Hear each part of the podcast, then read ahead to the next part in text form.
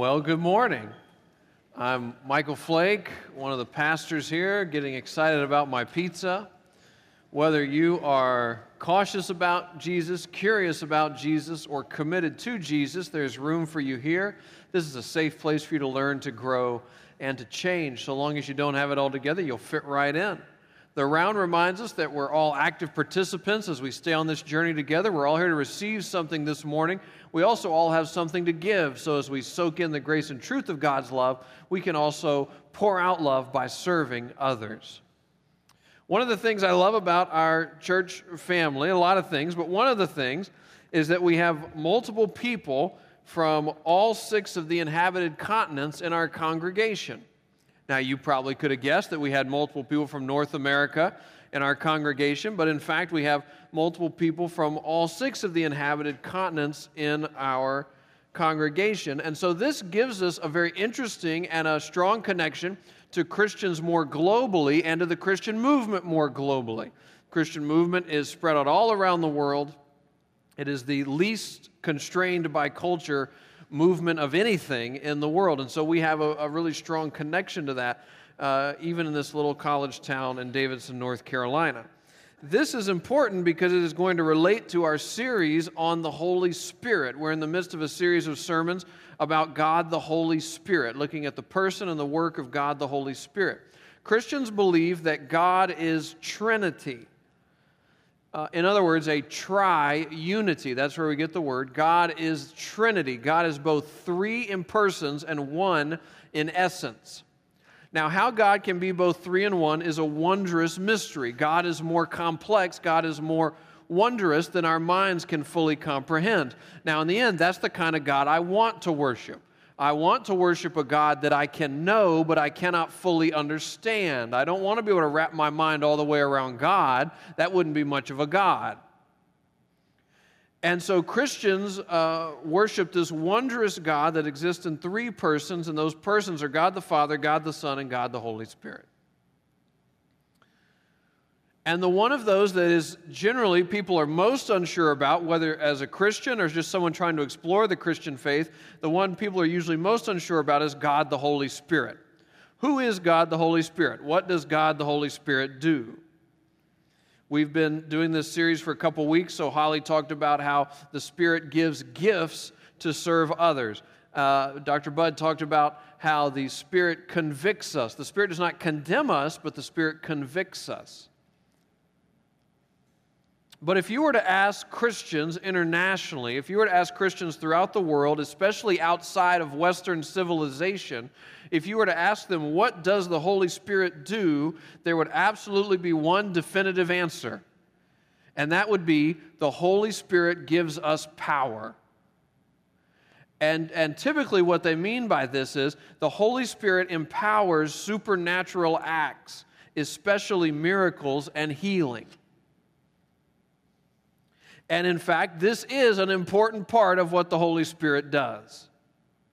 And Christians from the developing world are far more eager and far more comfortable, generally, talking about the miraculous things that the Holy Spirit has done in their lives and talking about the miraculous things the Holy Spirit has done in the lives of people they know. This is something that we could learn from the billion or so Christians alive today in the developing world. There's a lot of things, this is one of them. I, for instance, could point to an example in my own life where I believe God the Holy Spirit empowered me to do something, interna- uh, eh, eh, something uh, supernatural. Switch back. There was a time, and I, I, could go into it at length, but this is a long sermon enough as it is, where I believe God the Holy Spirit did empower me to do something supernatural that was not uh, describable. We've had this in the life of our church we have uh, had people who are running out of medical options, and we sent folks from the church to pray for that person, and they got better. Again, that's the power of the Holy Spirit. I can introduce you to someone in our congregation who nearly ruined his family with a gambling addiction, and then he became a Christian. And the Bible says that when we become a Christian, when we put our faith in Christ, that Christ sends God the Holy Spirit into our lives. And so, in the moment that he put his faith in Christ and Christ sent God the Holy Spirit into his life, he stopped gambling. He lost in a second the desire to gamble. is the power of the Holy Spirit. Now, we don't always talk about these things eh, eh, out front, and one of the reasons for that is that miracles do not follow a formula. Right? We cannot guarantee these results for everybody. In fact, uh, a lot of people we pray for do not get better. Uh, there are um, a lot of people in our congregation who become Christians and have an addiction. That addiction doesn't go away in a second. They have to deal with it and work through it one day at a time. So we don't get to control God the Holy Spirit. And yet we can see the power of the Spirit. We can sometimes get so absorbed in our little day in and day out worlds that we lose sight of the amazing things that God is doing in this world. And I think this happens to us when we talk about the more miraculous things that God the Holy Spirit does. So here's what I want to do today. I want to spend a bulk of my sermon laying out a biblical case that the Holy Spirit empowers supernatural miracles and healing. That's the bulk of the sermon. And then at the very end, I want to tell you what the takeaway is not. And then I will ask you what your takeaway is. Does this make sense? If the outline doesn't make sense, the sermon certainly will not. All right, so let's do our long trek through the Holy Spirit, empowering supernatural miracles and healing. Matthew chapter 12, this is the passage Joe read for us earlier. Now, if you don't have a Bible, by the way, you're always free to take the one in the chair as a gift to you. We would love that. The setup and pack up team would especially love that. They deal each week with the heaviness of God's word. So thank you, thank you very much.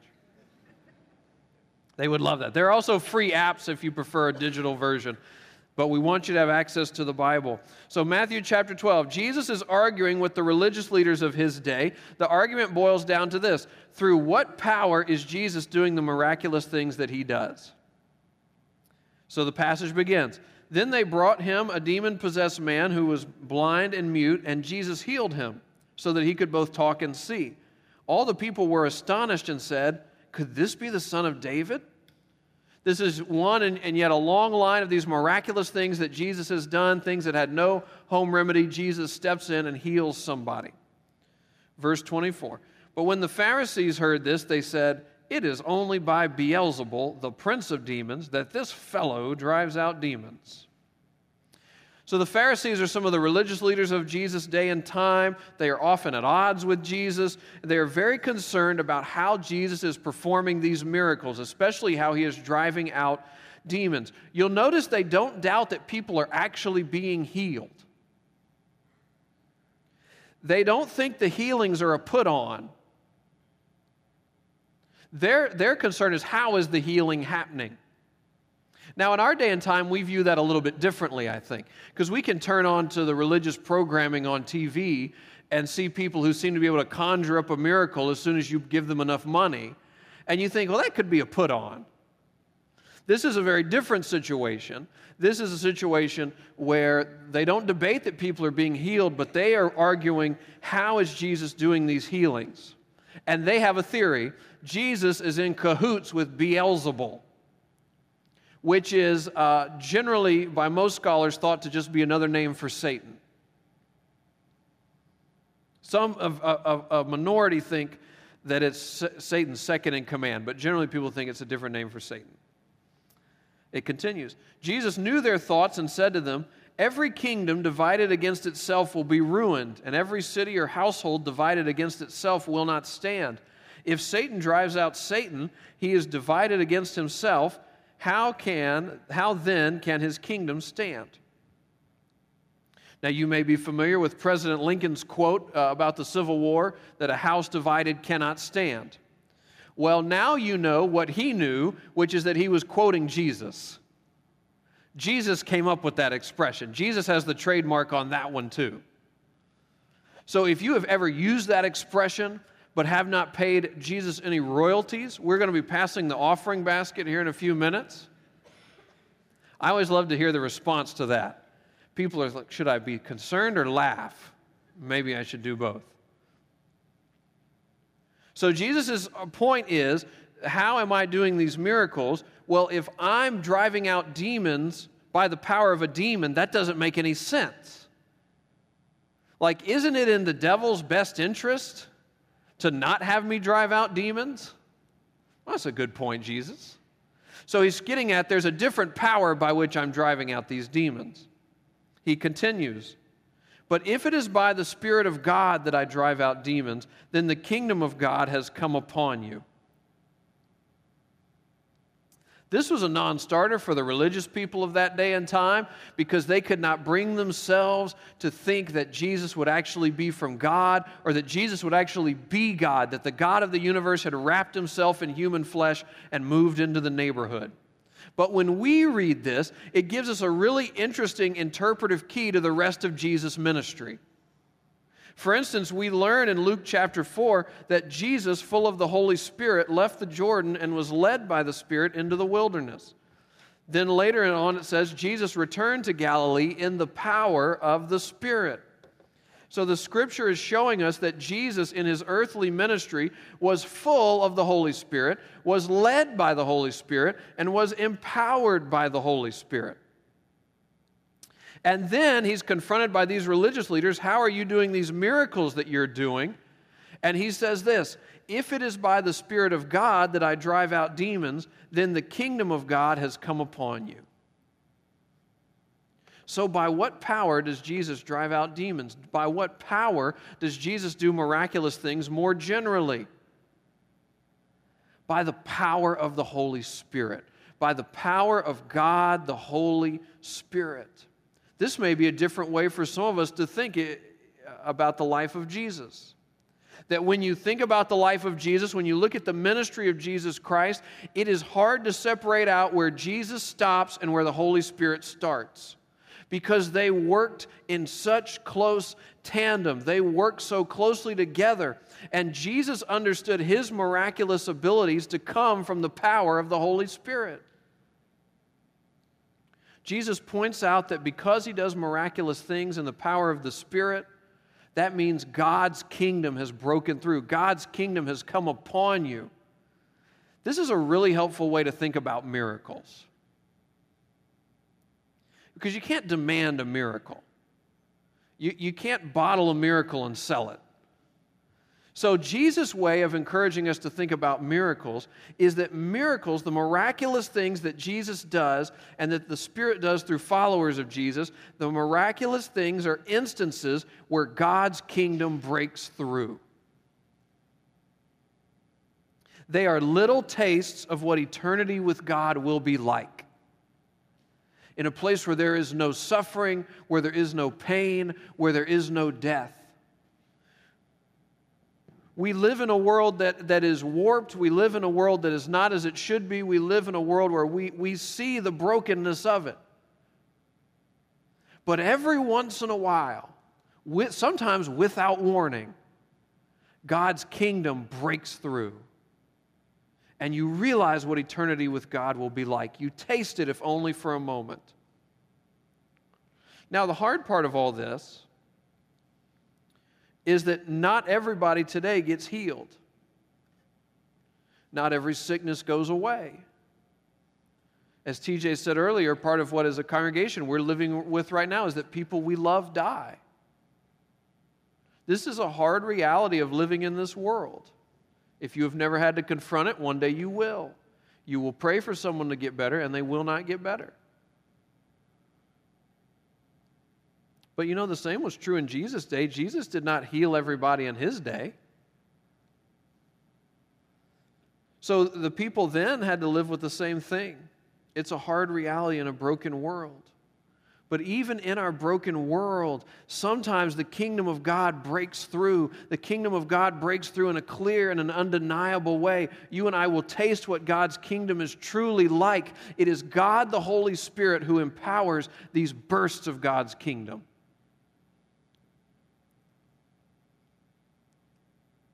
Okay, let's check in. So, here heretofore, here thus far, what I've tried to do is lay out that we know that Jesus can do miraculous things and that he did them by the power of the Holy Spirit. But what does that have to do with followers of Jesus? So now we're going to go back to elementary school. we are going to put on our compare and contrast hat. You remember this exercise you did in grade school? Let us compare and contrast. I'm going to read you two passages from the Bible. We are going to compare and contrast.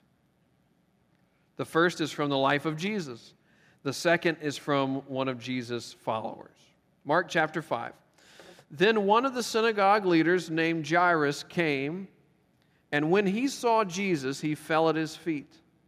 He pleaded earnestly with him, My little daughter is dying. Please come and put your hands on her so that she will be healed and live. While Jesus was still speaking, some people came from the house of Jairus, the synagogue leader. Your daughter is dead, they said. Why bother the teacher anymore? Overhearing what they said, Jesus told him, Don't be afraid, just believe. He did not let anyone follow him except Peter, James, and John, the brother of James. When they came to the home of the synagogue leader, Jesus saw a commotion with people crying and wailing loudly he went in and said to them, Why all this commotion and wailing? The child is not dead, but asleep. But they laughed at him. After he put them all out, he took the child's father and mother and the disciples who were with him and went in where the child was. He took her by the hand and said to her, Talitha Koum, which means, Little girl, I say to you, get up. Immediately, the girl stood up and began to walk around. She was 12 years old. At this, they were completely astonished. So, Jesus does this miraculous thing through the power of the Holy Spirit. Who is in the room when it happens? The Father, the Mother, James, John, and Peter kind of three of the chief disciples, the chief early followers. Okay. Years later, after the resurrection of Jesus, after Jesus has transformed the world, after Jesus has unleashed his followers to keep transforming the world, after Jesus has given his followers, God the Holy Spirit, to empower them, this happened. Acts chapter 9. In Joppa, there was a disciple named Tabitha in Greek, her name was Dorcas. Now, we should just stop here and acknowledge that the first day of school would not be any fun at all if your name was Dorcas. In Joppa, there was a disciple named Tabitha. In Greek, her name was Dorcas. She was always doing good and helping the poor. About that time, she became sick and died, and her body was washed and placed in an upstairs room. Lydda was near Joppa, so when the disciples heard that Peter was in Lydda, they sent two men to him and urged him, Please come at once. Peter went with them, and when he arrived, he was taken upstairs to the room. All the widows stood around him, crying and showing him the robes and other clothing that Dorcas had made while she was still with them. Peter sent them all out of the room. Then he got down on his knees and prayed. Turning towards the dead woman, he said, Tabitha, get up. She opened her eyes, and seeing Peter, she sat up.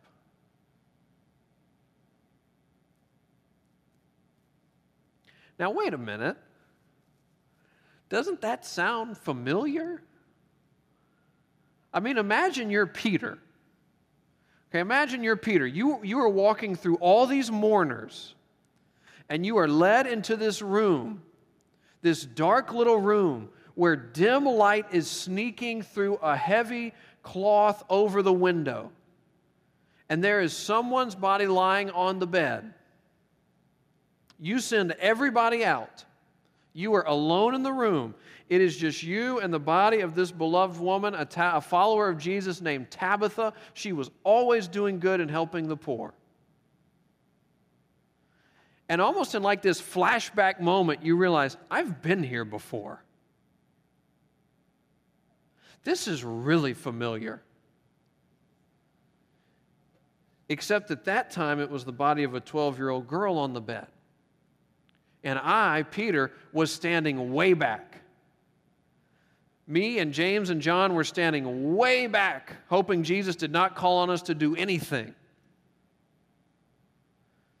And Jesus approached the bed, and then came those words Talitha, which means little girl. Talitha, get up. But now Jesus has returned to heaven, and there's nobody in the room but you, Peter.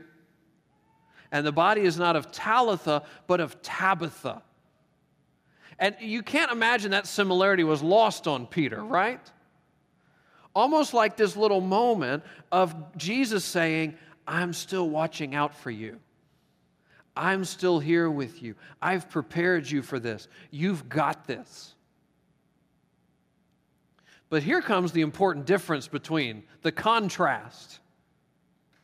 Whereas Jesus just walked up to the bed and said, Get up, that's not what Peter does. What does it say Peter did? He got on his knees and prayed. Because you have to imagine, I mean, again, think about this from Peter's perspective. He's in Lydda. He, he, he may be on vacation in Lydda. Actually, when you read before, he's not on vacation. But he, he's enjoying himself. He's spending time with uh, some of the other Christians there. And then these people come and say, Our beloved friend Tabitha has died. She's in the next town down. Can you please come? It doesn't say they went to get him in hopes that he would raise Tabitha from the dead. It just says they wanted Peter there. I mean, because you could imagine this. If a beloved person has passed away and uh, Peter walked with Jesus, he can come here, he can comfort us. Maybe Jesus said some words that'll be comforting to us. Just get Peter here. Or at the very least, having Peter here will be, be a way to honor Tabitha's life. She's been such an important person in our community. Just get Peter here. So they go to get Peter. And Peter's walking through all the mourners, He's in the room, he sends everybody out, and that's sort of when I imagine he realizes, oh my gosh, I've been here before. And her name is one letter different.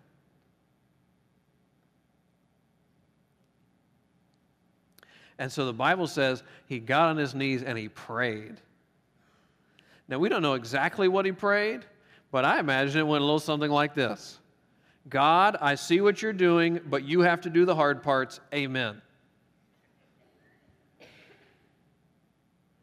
And then he got up and he walked up to the bed. I just imagine this burned in his mind what it meant to follow Jesus. Because he walked up to the bed. That's where Jesus was standing. I'm standing where Jesus is standing. I'm doing what Jesus did. I'm his follower. I'm his hands and feet in this world still.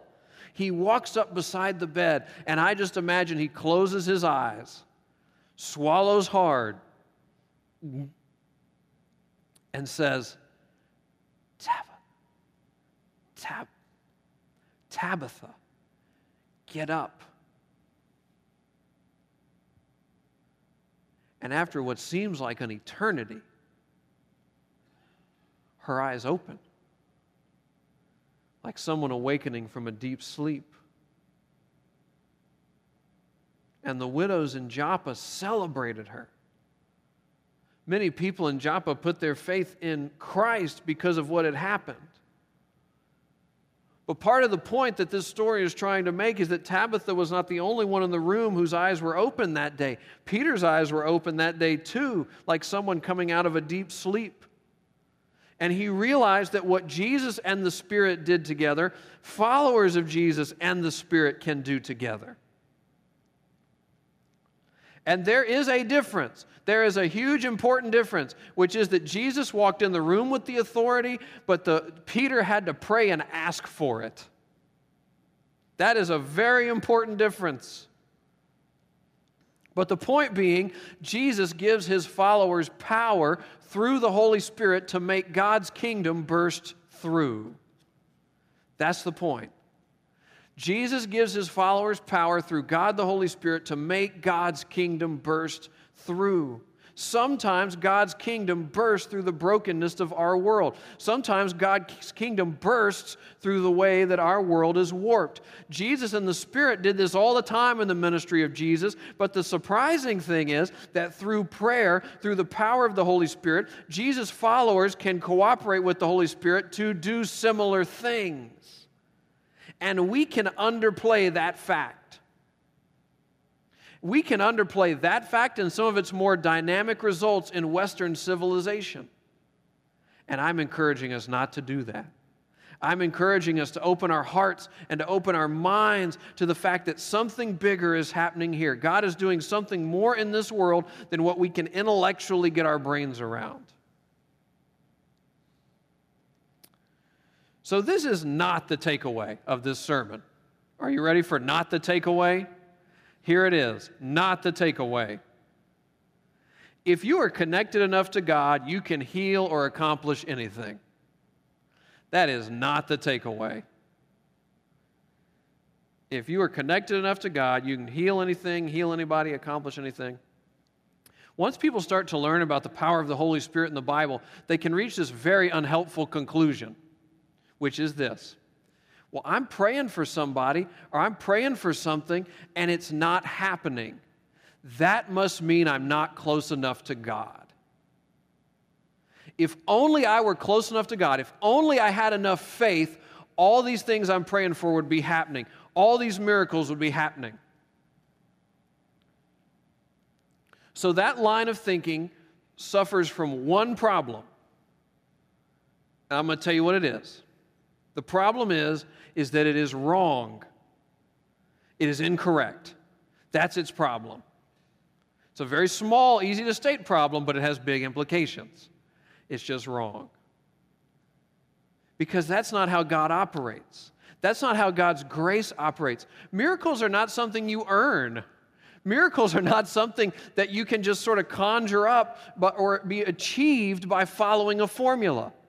Miracles are a gift. Miracles are grace. You don't earn them. They don't, you don't deserve them. They're just a gift. Sometimes, without warning, w- without announcement, God's kingdom will break through by the power of the Holy Spirit. Sometimes miracles happen and the kingdom of God bursts through. So, if that's not the takeaway, what should be your takeaway? Well, I'm going to ask you what your takeaway is, but I'm going to give you a place to start. Romans 8:11 says this, "If the spirit of him who raised Jesus from the dead is living in you, he who raised Christ from the dead will also give life to your mortal bodies because of his spirit who lives in you." So Jesus changed the world when he was raised from the dead. Jesus changed the world when he burst out of the grave. And if you are a follower of Jesus, or if you ever become a follower of Jesus, Jesus sends the Holy Spirit into your life. And the power by which Jesus burst out of the grave is the same power, the same spirit that lives in you as a follower of Jesus. Let's not underplay that. Let's not lose sight of that in the midst of our day to day. Let's not settle for trifling things. Let's not settle for trifling lives. Let's not be afraid to acknowledge, even in this fine town where one in three people have a master's degree, that one of the Holy Spirit's chief roles is to give power to Christians. The Holy Spirit gives power to people who follow Jesus, the power to persevere the power to pray for miracles, even at times, the power to heal, the power to change, the power to never be the same again. Jesus lived by the power of the Spirit. Jesus resurrected by the power of the Spirit. And when you follow Jesus, that same Spirit lives in you.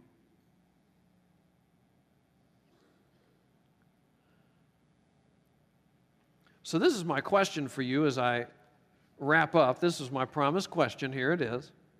What is your takeaway from our discussion of God the Holy Spirit as the one who empowers supernatural miracles and healing? What is your takeaway? I've told you what your takeaway should not be, but what is your takeaway?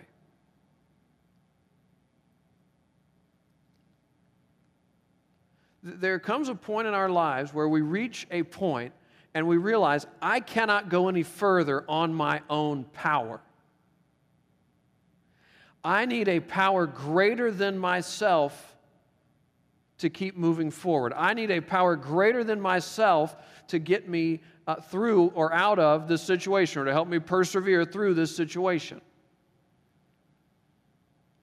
I need a power greater than myself to solve this situation, or if it won't get solved, to help me get through it. So, from a Christian's perspective, that power has a name. The name is God the Holy Spirit. But God the Holy Spirit is not a carnival sideshow. God the Holy Spirit is not this thing I can bottle and sell to you when you need it most. God the Holy Spirit is available to those who follow Jesus, who've put their faith in Jesus. But once you've put your faith in Jesus, the Spirit is in your life. Even when you do a horrible job of following Jesus, the Spirit is still in your life. And it's about how tightly He's holding on to you, not how tightly you're holding on to Him. So I just am thankful to the billions of Christians around the world who, when you were to say, We're doing a series on the Holy Spirit, they'd say, You've got to talk about how He empowers the miraculous. Because once you leave Western civilization and you say the Holy Spirit, that's what you're going to hear about. I'm just getting you excited for when that happens. But even here in Western civilization, we have this sense that we need power that, that we don't possess. God makes it available to us in a relationship through Christ who gives us the Holy Spirit. Let's pray together.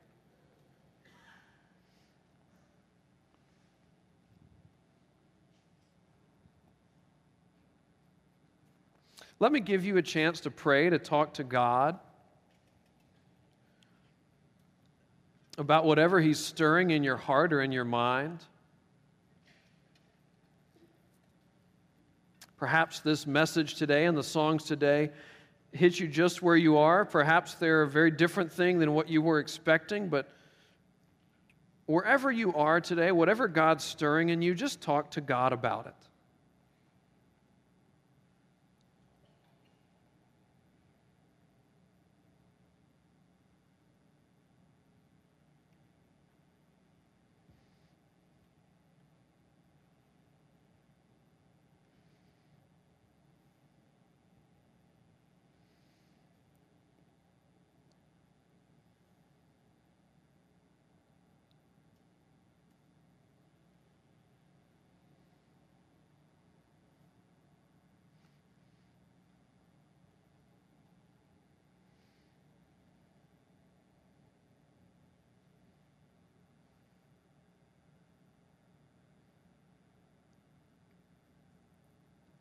Lord, I do thank you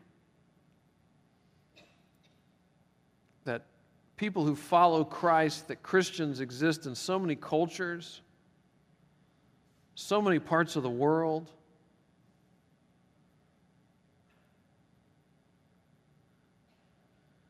And we, as Christians sitting in Davidson, North Carolina, and as those exploring the Christian faith in Davidson, North Carolina, we have so much to learn from them. So I pray you'd give us open minds and open hearts to learn from people in very different situations than us. I thank you for the example we see in the life of Peter. The way that he was open to what you might be doing in the world around him even when he needed you to do all the hard parts. So, Lord, I pray for our congregation that you would give each of us the power that we need. Sometimes, Lord, just the power to get through the day, the power to have hope, the power to not give up or to give in to discouragement. The power to keep praying for someone or for ourselves. Lord, if you ever give us that gift of getting to have something uh, supernatural or miraculous happen through one of our prayers or through our touch or whatever, I pray we would not imagine that away. But it would turn us more towards you.